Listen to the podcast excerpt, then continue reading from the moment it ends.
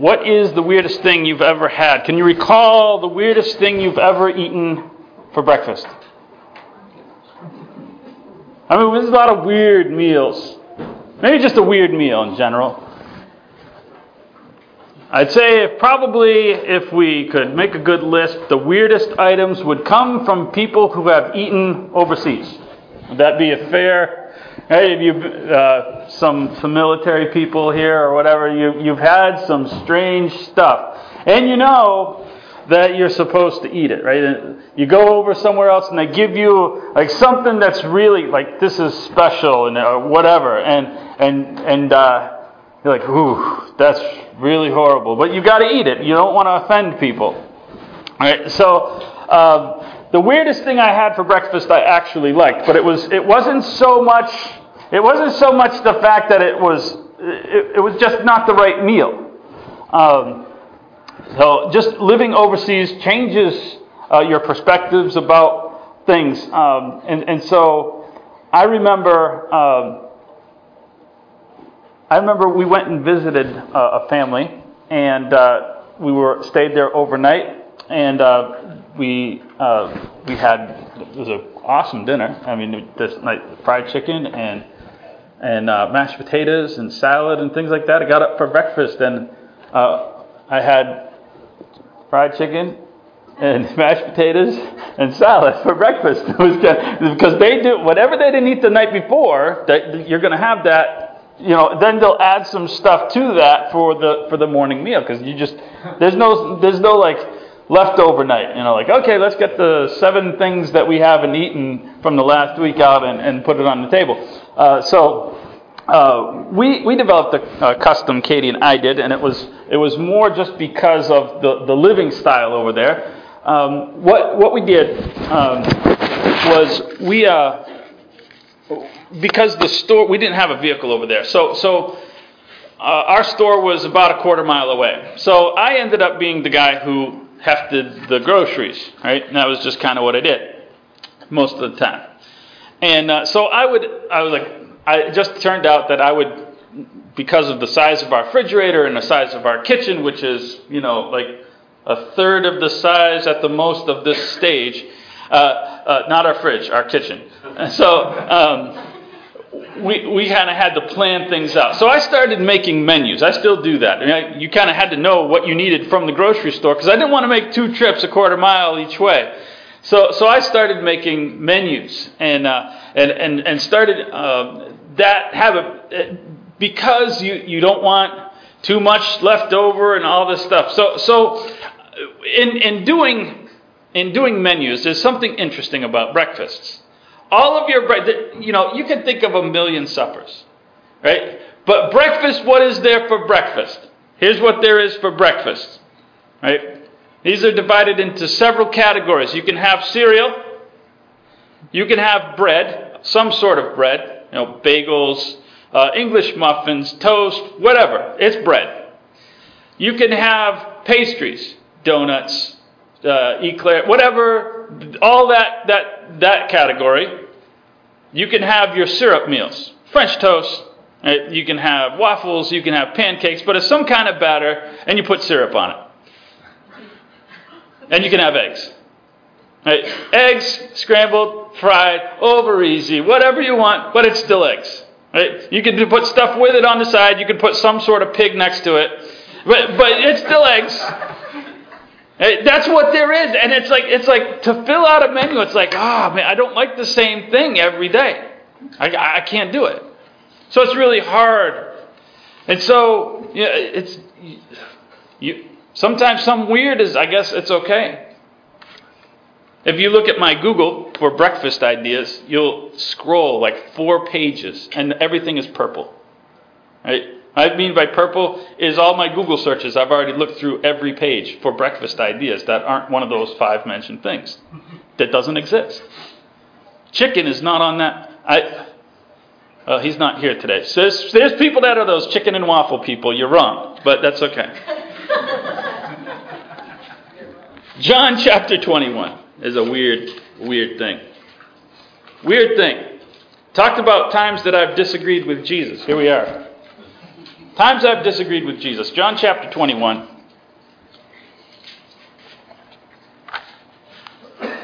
Verse 1 through 14 he says, After these things, Jesus showed himself again to the disciples at the Sea of Tiberias. In this way, he showed himself Simon Peter, Thomas, called twin, Nathanael of Cana in Galilee, the sons of Zebedee, and two others of his disciples were together. Simon Peter said to them, I'm going fishing. They said to him, We are going with you also. So they went out immediately into the boat, so that that whole night they caught nothing. But when the morning came, Jesus stood on the shore. The disciples didn't know that it was Jesus. So Jesus said to them, Children, have you caught any food? They said, No. He said, Well, cast your net on the right side of the boat, and then you'll find some. So they cast, and now they were not able to draw it in because of the multitude of fish. Therefore, that disciple who Jesus loved said to Peter, It's the Lord! Now that's important because that means up until this point he hasn't recognized him. Now, when Simon Peter heard that it was the Lord, he put on his outer garment, for he had taken it off, um, and he plunged into the sea. But the other disciples came into the little boat, for they were not far from the land, about 200 cubits, dragging the net with fish. Then, as soon as they had come to the land, they saw a fire of coals there, some fish on it, with some bread, and Jesus said to them, Bring some of the fish which you've just caught. So Simon Peter went and dragged the net to the land full of large fish, 153. And although there were so many, the net hadn't broken. Jesus said to them, Come and eat some breakfast. But none of the disciples dared to ask him, Why are we eating fish? No, that's not what they didn't dare to ask him. None of the disciples dared to ask him, Who are you? Knowing that it was the Lord. Jesus then came and took the bread and gave it to them, and likewise the fish. And this is now the third time that Jesus showed himself to his disciples after he was raised from the dead. That would have to qualify as the weirdest thing I would have ever eaten for breakfast would be fish. But that's not the odd thing in this passage. There's a, there's a few details of note that I find pretty strange. There's some things that are out of place here, other than the menu items. And sometimes you feel a little disoriented. Right? It's kind of like when you, uh, I, you pull in somewhere and a car next to you is backing out at the exact same time. You get that weird, oh, my car, what's going on? I'm going to smash into something uh, I would fall over on a train because just for no random reason, uh, you would be stopped, and then the train next to you would start taking off, and I would get this feeling just because of your eyes is, is completely disoriented, and all of a sudden I'd fall over because my body wanted to prepare myself for, for taking off, you know, and, and all of a sudden people are like, what, what are you doing? Uh, oh, it's just disorienting. There's a disorienting thing in this, in the, a couple of things really in this passage. And I'm not, I'm not going to focus, we could, like we talked about, we could focus on the, the obvious lessons we go into, and, and actually, I think it was my first sermon here, uh, was a, a, sermon about uh, re- restoring Peter. Uh, that's, such a powerful thing here. Um, uh, we, we could talk about feed my sheep. That, those are the obvious lessons, and they're great lessons. They're, they're worth going over. Uh, but I want to draw our attention to some, some disorienting things some odd things. There's a trend after Jesus, uh, after Jesus returns from the dead. Look at the appearances of Jesus. Do you notice that no one recognizes him? I mean, no one. No one recognizes Jesus. Mary in the garden, man on the road to Emmaus, Thomas. Right? They, oh, it's a ghost or whatever. They, they, they think they odd. They're standing a couple of hundred cubits from the shore. Now, if you're from the shore and you can talk, I, I, I know that distances on the and audio travels better. If I was if I was if we were to stand out just on on you know out, outside and yell at each other and try to communicate, short of you know like hey you know that way you know we what 200 and 250 feet is about the max you could probably communicate effectively. Out on the water maybe 500 feet 600 feet? I don't know. I don't know what a cubit is. But probably to get detailed messages from from land to boat like hey you're on the wrong side. You need to go to the other side. Have you caught anything? No we haven't caught it. They're having a conversation at the distance that they are, they could recognize Jesus. I mean, this is a close friend. Like we talked about, in some cases, a relative. I could probably recognize Katie at about 800 feet walking. I would say at at at the very least. Right, somebody I know. Why can't they recognize Jesus? Because Jesus doesn't want them to recognize him. That's why. I don't think he's, uh, you know, hey, Wes, this will be a fun trick. but he does it again and again and again. Sometimes it takes uh, a, a, Mary, he starts talking, oh, it's you. And she thought he was the gardener. And she's close to him. The, the men on the road to Emmaus are a little slow in the uptake because they're, they're like, after it's all over, they're like, yeah, there was something about that guy.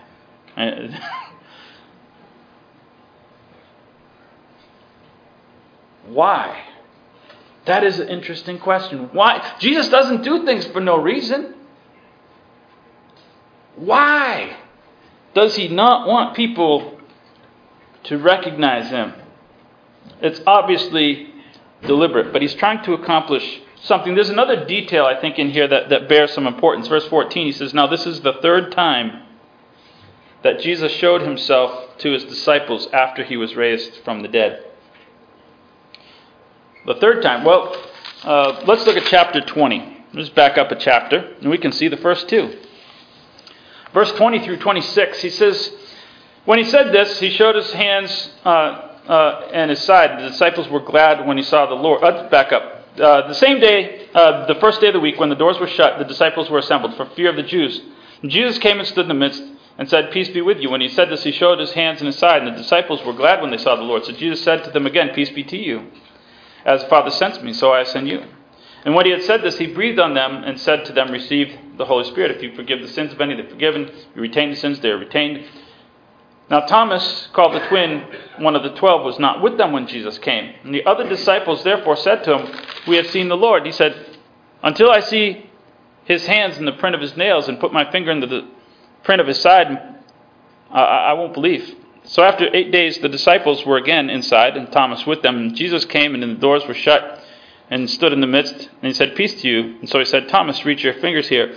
Look at my hands. Reach your hand here. Put it to my side. Do not be unbelieving, but believing. Then Thomas answered and said to him, Oh, my Lord and my God.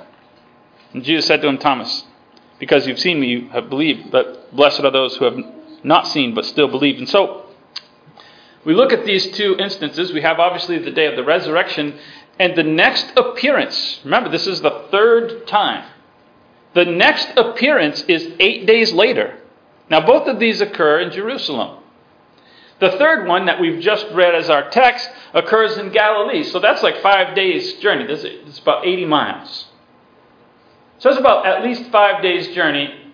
It's kind of like a walk from here to Wisconsin Dells uh, if it's desert and lots of hills on a dirt road. It's about that. Not a fun trip. So, so you have, at the very, very, very least, in, in uh, 13 days, three appearances. Now, he's only here for 40 days. Do you get the idea that what the, the reason might be for him hiding himself is a separation? He's getting them used to something different.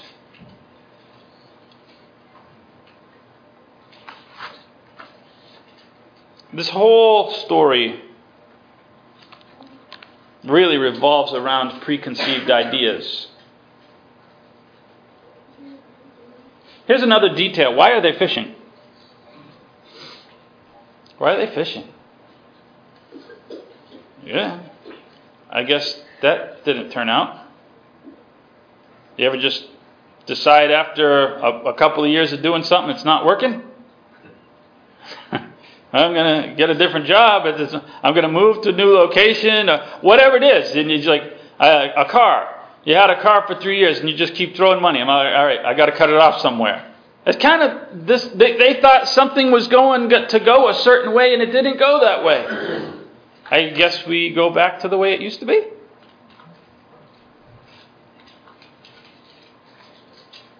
Maybe they've drawn the same conclusions that we draw from the same details. In two to three weeks, Jesus hasn't really done much. What's Jesus doing? I guess uh, if Jesus wants us, we'll be here.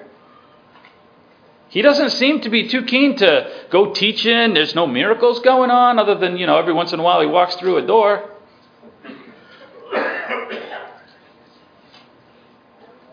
But he, there's no dead people being raised. There's no, there's, there's no ministry. Maybe Jesus has given up.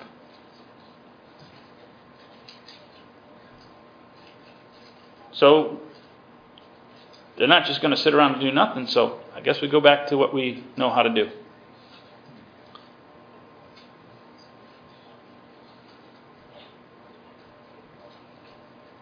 If we back up, there's numerous references where Jesus starts preparing for the, for this stuff. He Says, I'm going where you can't come. Why can't we come? Chapter 14, chapter 16. There's others where Jesus tries to get them used to the idea that this is not a long term setup. That they have a preconceived idea of what's supposed to happen. And Jesus isn't really living up to their preconceived ideas. I mean, he doesn't even look like he's supposed to. Show us the way so we can go. I'm going to prepare a mansion for you. Well, where is it? You know, maybe maybe this whole Jerusalem thing isn't isn't so hot. I mean, they did just try to kill him in Jerusalem. Maybe he's going somewhere else. We'll just wait till he gives us directions and then then we'll go there. In the meantime, we'll go fishing. We'll just try to stay away from Jerusalem.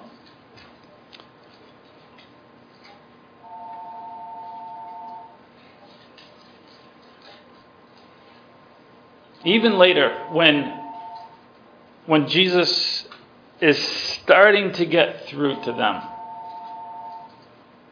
they're still a little off. Who, who spam calls on a Sunday? A church, for crying out loud. You not know how things work here?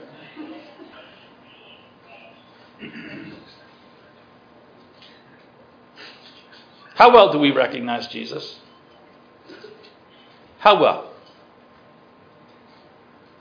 Throughout his ministry, really, when you look at Jesus' ministry, he lived to counter every expectation, to, to be different from every expectation that people had of him. We know. Jesus is here to do this. No. Oh, you remember that prophecy where peace, peace on earth, goodwill to man? No, I came to bring a sword. What? Wait, that, that doesn't fit my expectation. like everything people had this idea of what Jesus was going to be said, nope, sorry. He spent time with the people who were the least significant in society. Here's how you build a movement you take the people who are nobodies, they have no money, and they have no political influence, and uh, they're socially unacceptable, and that's where you start. Well, that's not how I would do it. So we've got to get a marketing team together, and uh, we've got to figure out where, what our demographics are and, and what part of our community is, you know, where's our best dollar cost average and all these terminologies. And all. No, that's not how I would do it if I was Jesus, I guess. What people thought was a goal Those were afterthoughts to him. You have the poor with you always. You can you can do the money and, and help the poor thing. That that's good. That's not but but we need to focus on some other things.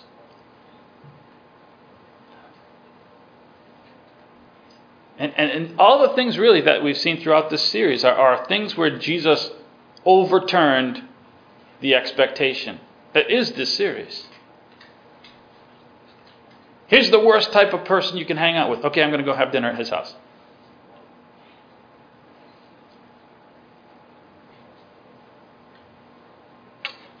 How often have I been so close, but my net's on the wrong side of the boat? I'm so close to a big catch. I'm so close to really getting this big idea. And Jesus says, if you just shift a little bit, you'll have it. And I don't recognize it. And here's the, the creator of fish standing on the shore going, I know where they're at.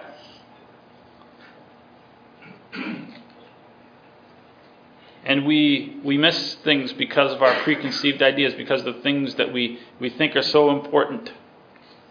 We, we, we get a, this attention to, to things that it's not to say they're useless, but they're not really where Jesus focuses on the forms of our praise. Hymns or praise songs. I like your selection, by the way. It's a good selection.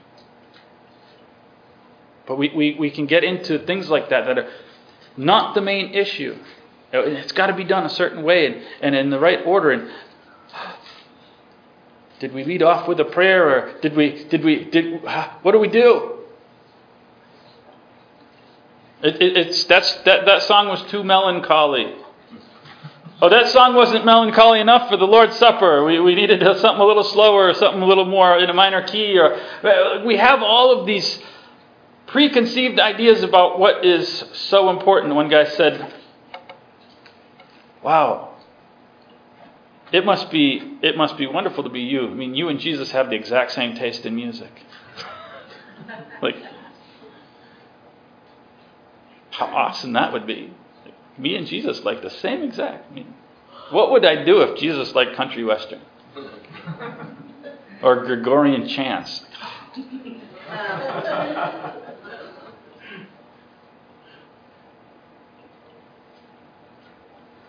or taste and decor. All these things that, that, that we think are so important. Oh, that's silly. I know. But there are other things too. Things that we do think important. Some of the causes that we really find important that, that are good. God says, I'm really about people's soul. Don't, don't miss that. I'm glad we're, we've got all these busy events going on and this thing and that thing and, and how much time we, we had a great time Friday night with the youth and, and how much time went into that and, and all the nerves. Oh, I hope it goes well. I hope they like me. Well, I hope and and you can get so far and i can get so far into the planning for these things and god's like okay it's a friday night. You're gonna you're gonna eat a meal. You're gonna have some ice cream and it'll be a good time of fellowship. You really didn't need to stress that much right? We can miss christ. Not just to catch a fish. We can miss christ Have I ever replaced relationship with evidence? What do you mean? The ability to support what you believe. We're talking about something about a little more important than the type of songs I sing. Right? The ability to, to talk and to demonstrate why you believe what you believe. That's in the Bible. Right? That, that, that's something be ready to give a defense for the hope that lies within. That's like a command. So that's important. But can I get close? Right there. And, and yet miss the concept of the relationship with Christ. So I'm glad that you can prove I exist, but can you demonstrate through your life what it means to be my friend? It is deeper.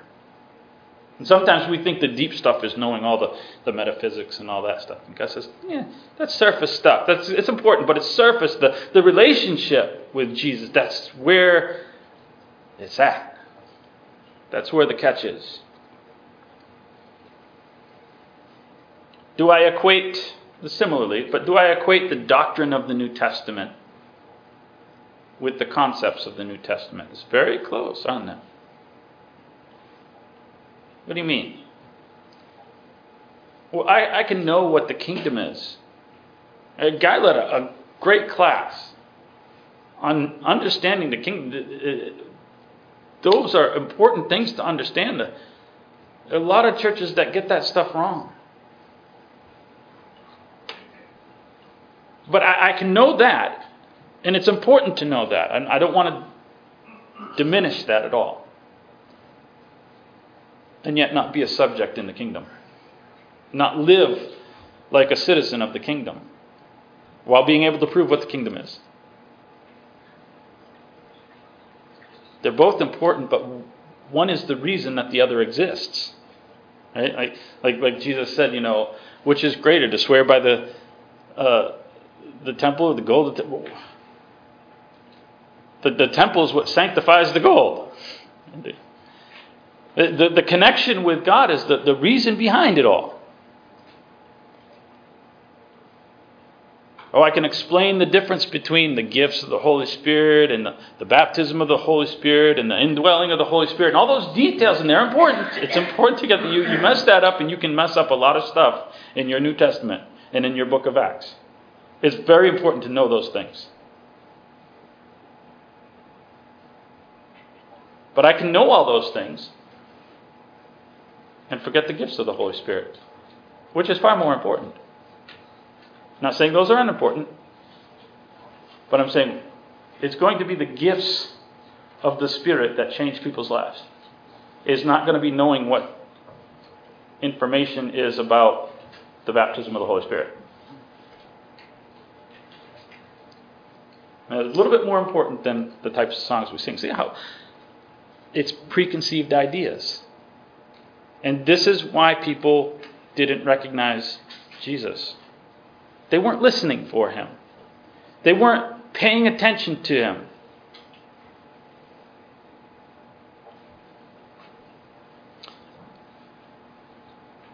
We never really answered the question of why Jesus disguised himself. We kind of hinted around it. But I think he was trying to get them to identify him not on physical things. Mary, don't attach yourself to me. I've not yet ascended to the Father. We don't have that relationship anymore. That's over. That's done. 40 days, done and gone. Don't get used to it. I'm back, but I'm not really. You're going to see me today. You're going to see me eight days from now. You're going to see me uh, a couple days after that. Who knows how many times before. I've got a couple people to see, and, and this is my goodbye tour.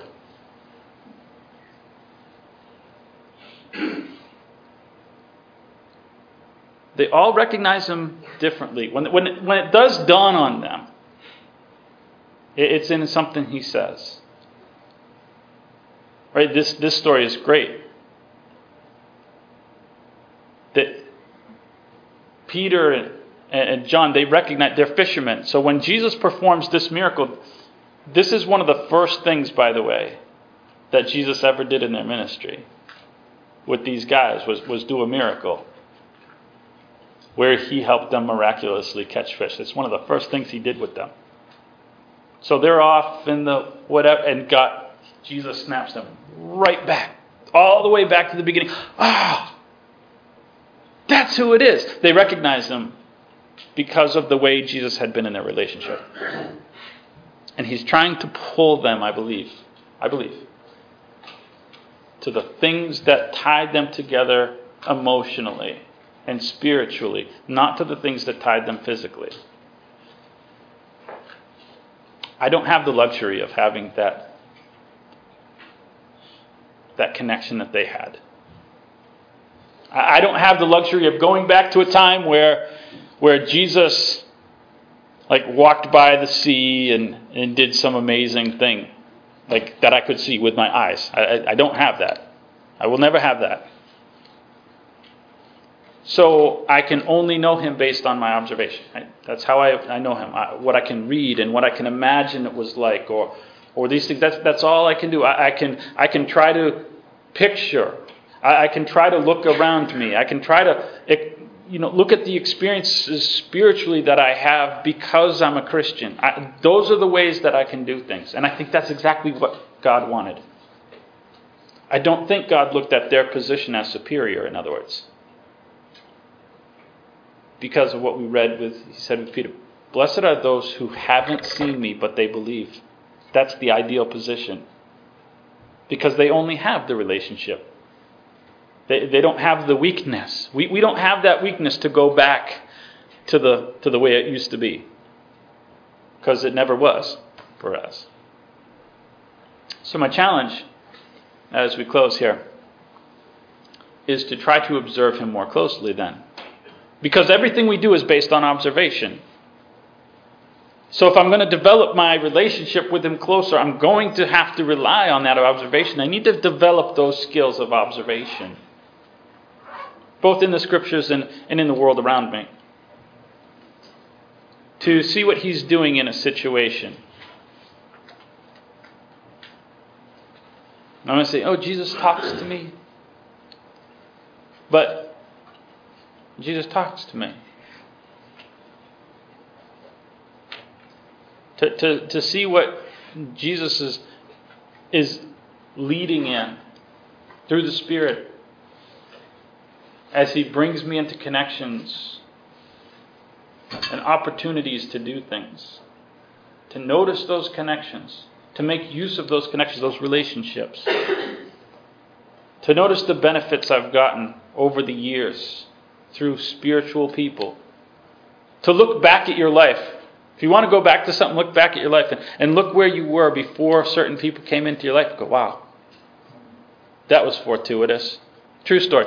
I, uh, I, have shared this probably with some of you before. My my uh, my mother was Jehovah's Witness, and uh, and and our, our preacher um, was our landlord before he was her preacher because she was going to the Kingdom Hall, and every day she came home, and uh, and he gave he gave her a tract, and she immediately threw it in the trash because that's what you do. Finally, one day she started looking at it. Well, there's a long story, and I could go on for 20 minutes on the story, but, but she eventually started talking with them. Now, this is not the, the, the crazy part of the story, is that's in 1972. Well, that's actually 1973, but in 1972, he bought that apartment. He had just moved into the area, and about a month after he closed on the apartment, the flood of 72 happened. Our house was in the floodplain, the Chemung River. It never flooded like that it flooded that year. He said, two year, uh, two months earlier, I would have never bought that house. Never would have bought that house. How strange. How strange. Another guy in that church bought my grandpa's house, which is kind of weird to go see him. It's like God was like trying to get our family in one way or the other. You know, it's weird there's things like that. Do you ever look back and go, man, if this hadn't happened, then that hadn't happened? What a crazy thing. I can tell story after story, and so can you.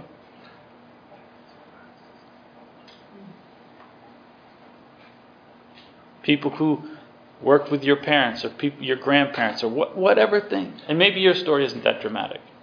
Maybe your story is a faithful parent that raised you and stayed faithful your whole life and taught you something. That's an awesome story. That is an awesome story. It's a story to be envious of. Observe what God has done. Don't lose sight of that. In this text, he's reconciling Peter and getting him past his past. And that's the main lesson. Right? We're, we're avoiding the main lesson. But it's important that he's transitioning them to the new relationship that begins oh so shortly. They're probably not ready for it.